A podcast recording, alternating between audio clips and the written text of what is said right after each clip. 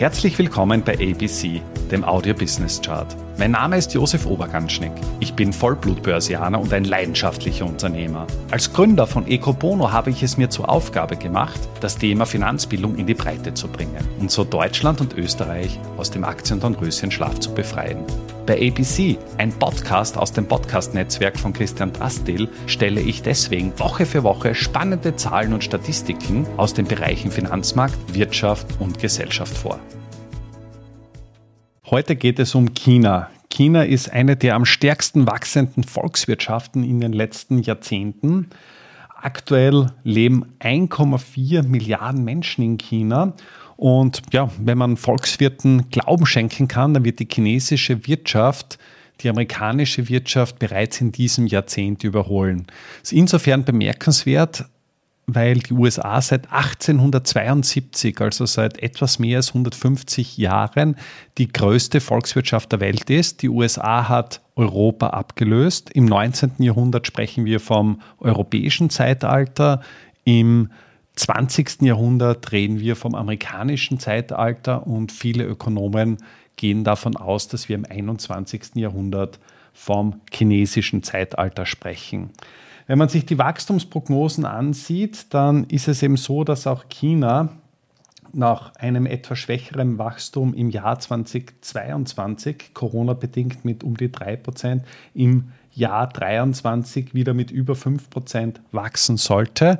Das Wachstum wird sich dann aber allerdings die nächsten Jahre laut Einschätzung des IWF doch leicht reduzieren. Allerdings mit Wachstumsraten von weit über 3% ist man immer noch deutlich über jenen, welche äh, der USA bzw. auch den europäischen Industriestaaten prognostiziert ist, wird. Wenn man sich äh, die Themen anschaut und es pro Kopf einmal runterrechnet, dann erwirtschaftet China aktuell knapp 13.000 Dollar pro Kopf und Nase. Das ist ein, ungefähr ein Fünftel von dem, zu dem die USA fähig ist. Die USA hat ein BIP pro Kopf von über 60.000 Dollar gegenwärtig.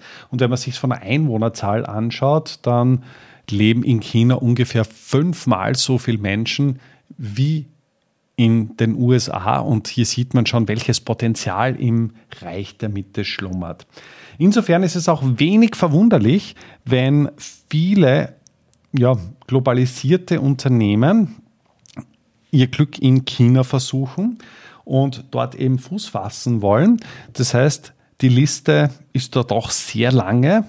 Es gibt aber auch einige, die bereits ja, sich wieder zurückgezogen haben und dementsprechend auch gescheitert sind. Prominente Namen wie eBay, Amazon, Yahoo, Google oder auch Uber und LinkedIn finden sich auf der Liste jener Unternehmen, die es nicht geschafft haben, sich in China durchzusetzen. Das ist irgendwie dann doch ein geschlossener Markt und das ist auch für ausländische Unternehmen extrem schwierig, in diesen Markt Fuß zu fassen und dementsprechend auch ja, langfristig über, überleben zu können. Man sich das nur mal anschaut, äh, Amazon zum Beispiel, doch eines der erfolgreichsten Unternehmen der Welt, hat es geschafft, nur 178 Monate in China überhaupt realisieren zu können. Das heißt, im August 2004 wurde der Einstieg versucht. Im Jahr 2019 hat man sich aus China wieder verabschiedet.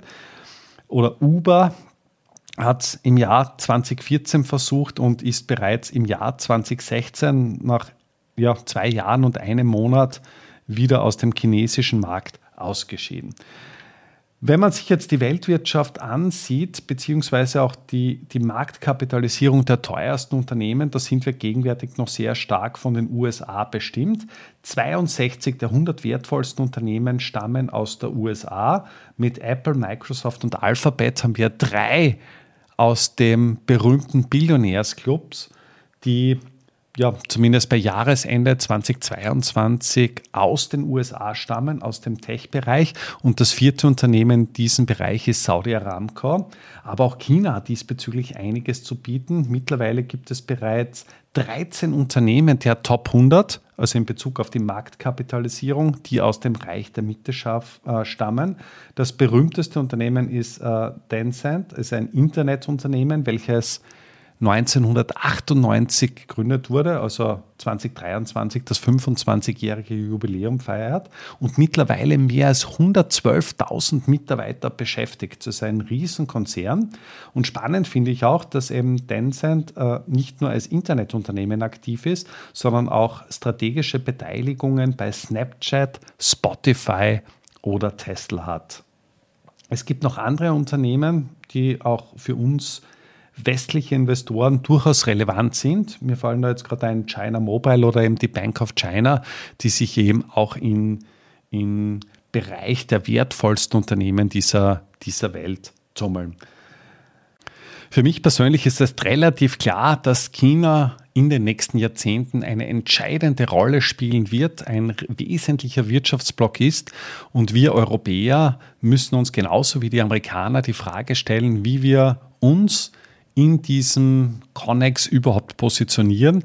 China sitzt ja auf relativ großen Liquiditäts- und Geldreserven und hat bereits viele strategische Investitionen in westliche Unternehmen getätigt, hat strategische Beteiligungen und dementsprechend ist es auch klar, dass eben viel Wissenstransfer in das Reich der Mitte geht.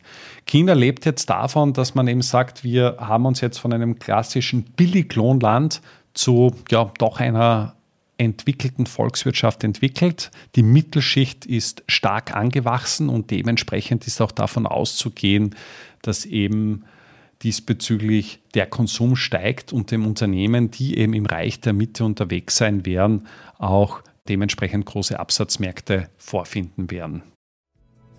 Damit sind wir auch schon am Ende der aktuellen Folge angelangt. Bei ABC dem Audio Business Chart werden Bilder zu Worten. Stay tuned und abonniere diesen Kanal. Ich wünsche dir eine schöne Zeit. Bis zum nächsten Mal bei ABC, dem Audio Business Chart. Servus und Baba.